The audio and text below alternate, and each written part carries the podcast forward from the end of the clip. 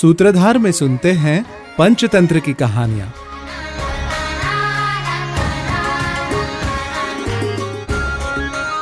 अव्यापारेषु व्यापारं या नरः कर्तुमिच्छति स एव निधनं याति कीलोत्पाटीव वानरः।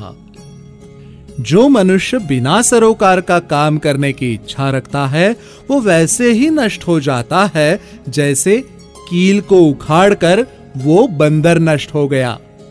पंचतंत्र में पहली कथा सुनते हैं मूर्ख बंदर।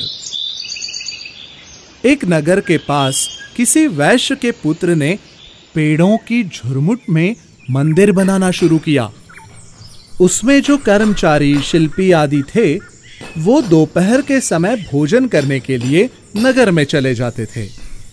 एक दिन बंदरों का एक दल इधर उधर घूमता हुआ वहां आया।